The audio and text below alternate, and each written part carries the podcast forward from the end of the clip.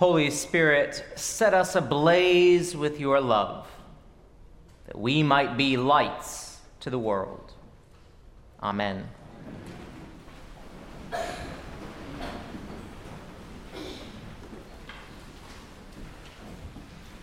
Earth's crammed with heaven, and every common bush afire with God.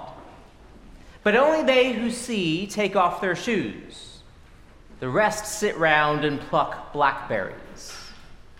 That's a part of a poem by Elizabeth Barrett Browning, an English poet who lived in the 1800s. It's one of my favorite lines in all of poetry or prose, and you've probably heard me quote it before.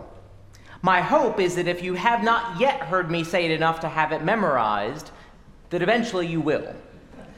Because, in a nutshell, this is what faith is all about being alive to the fact that indeed every bush is afire with God. As our first reading this morning is Moses' divine encounter at the burning bush, it's good to remember that earth is crammed with heaven. Now, certainly a burning bush is noteworthy. But it's another part of this passage that makes it so foundational for Jews and Christians. Last Sunday, you'll remember we heard about Moses' birth, how he was born during a time of oppression and genocide. But through the courage of Shiphrah, Puah, and his sister Miriam, Moses is saved from death and grew up in Pharaoh's court. Now, when Moses was grown, maybe in his 20s or so, he saw an Egyptian beating an enslaved Hebrew. And Moses killed that Egyptian, which meant that he was now a fugitive and had to run. He eventually settled in the land of Midian, what we would today call Saudi Arabia. There, Moses came to the aid of a certain shepherd's daughters who were being harassed at a well. After that incident, Moses married Zipporah, one of this man's daughters. Now, we don't know how much time elapsed during all of these events. Scripture only tells us. After a long time, Pharaoh died. And then we are told that God heard the cries of the Hebrew people under the oppression of another Pharaoh and acted to bring salvation to them. God speaks to Moses out of this burning bush, but Moses has some questions. Now, how much Moses knew about God, we really can't be sure. Remember, he was raised in Pharaoh's household, and then when he fled, he was living in a foreign land. So Moses may not have grown up hearing the stories from Genesis that you and I all know. But he knows that he is encountering something bigger than himself at this bush. And so he asks, Well, who do I tell them you are? It's a fair question. In Moses' day, just like in ours, sometimes the messenger carries as much weight as the message itself. Now, God's response is one that scholars and mystics have been pondering for thousands of years.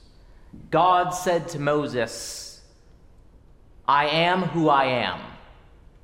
But that's only a guess at the translation. It's a word that conveys being or happening, but it could also be translated as I will be who I will be, or I will be who I am, or I am who I will be, or something along those lines. Interestingly, the Hebrew letters behind that name, they are all vowel sounds. And Hebrew is a consonant based language. So by giving a name that's vowel based, God is essentially saying, I'm not going to be defined or constrained by human language. The word in Hebrew also has a very breathy sound to it, suggesting that it's easier to breathe God's name than it is to think about it. Now, I absolutely love this passage. I could go on the rest of the afternoon about it, but I won't. The angle I want to take this time through the text, though, is the timelessness of God's response. Using the verb for being, God tells Moses that he is that which all being, existence, and meaning is founded upon. This is true, has always been true, and will always be true. That God is. So, for the rest of this sermon, I want to consider what God's being in the past, present, and future is pointing us towards, beginning with the past. Some Jewish scholars say that this bush that Moses encountered had been burning since the very beginning of creation. It's just Moses was the first one to notice it. Friends, how true it is that God's love is burning all around us, and we just don't always notice it. Maybe it's because we're preoccupied with tasks and appointments. Maybe it's because we're just looking at a screen all the time. Maybe because we have a pathological need to always have the answer. But I wonder when was the last time that you were caught off guard by love or wonder? Last Sunday, I preached about the dangers of forgetting. And that bears repeating today because when we forget, we get into so much trouble. When I talk to people who are struggling with their faith, nearly all of their struggles are rooted in the past. Because in the present moment, most of us can still be swept off our feet by love or beauty, which are sure signs of the divine. And a lot of people, even if today is hard, they can find strength for tomorrow. It's the past that gives us so much trouble. If we do not take the time to turn aside and notice those burning bushes of God's grace and mercy in our lives, when we look back and reflect on life, we might assume that God was not with us the whole way. If we do not allow ourselves to be distracted, we miss out on the Spirit's intrusions into our lives. If we believe that lie, that we really are okay and that we don't need any help, well, then we might refuse the light and the warmth of the fire that God has put right in front of us.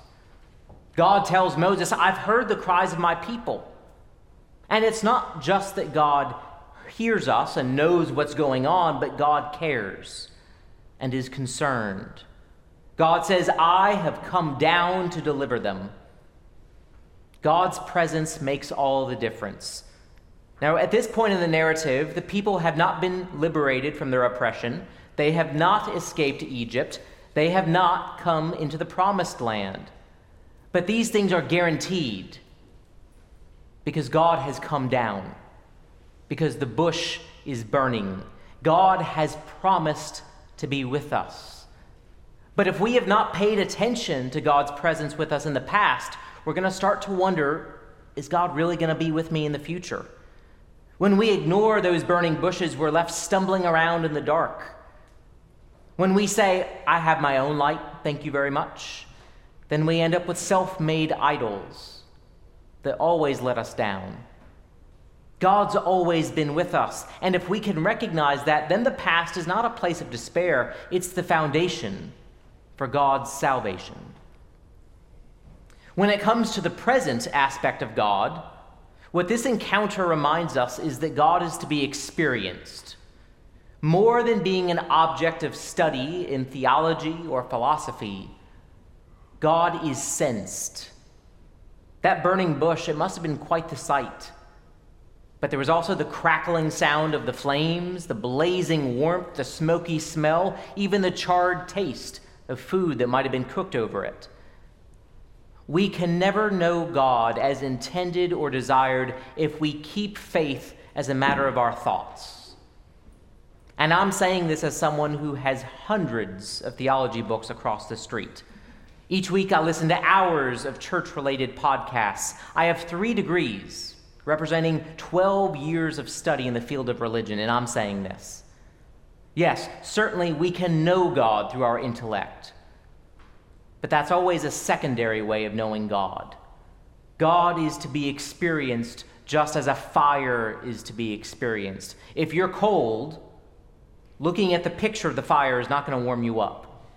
If you're in the dark, wishing that you had a torch is not going to help you see anything.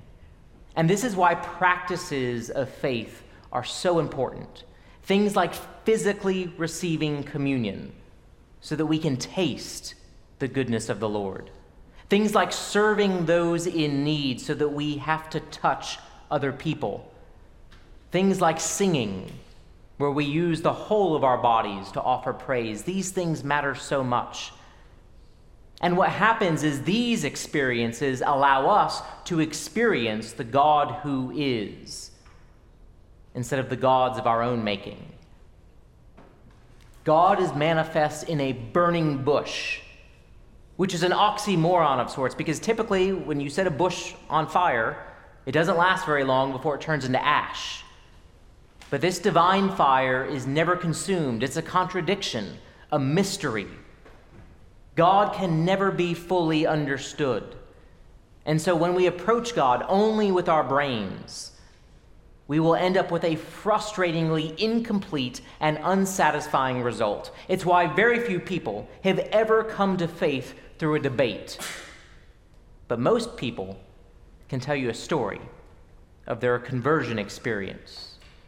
What this means for us in our current moment is that the church, if we are to draw near to this sacred flame, must focus on encountering the presence of God that's available in others and in sacrament I'm not saying that the things that the church does are bad, things like programs or initiatives, but we have to keep our mind on the fact that the things that we do as a parish do not exist as ends unto themselves. Rather, we do these things as a way of gathering around that fire in beloved community.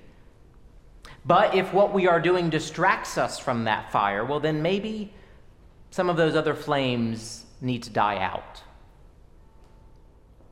When it comes to our future, God's name gives us hope. At the end of the reading, we heard God say, This is my name forever, and this my title for all generations.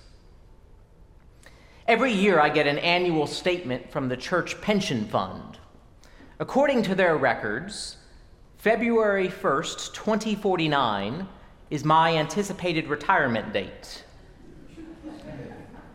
Now, if you asked me when I was ordained what I thought the church would look like in the year of my retirement, I would have had some guesses that I could give you. If you ask me today, I will tell you I don't have a clue. The church, if we are going to be deserving of that name, we will still be baptizing people, still celebrating the Eucharist, still serving those in need in 2049. But beyond that, I really don't have a guess. There's a book that came out two weeks ago that I've been reading called The Great Dechurching. The author's claim is that we are in the midst of the most significant 25 years in our nation's religious history.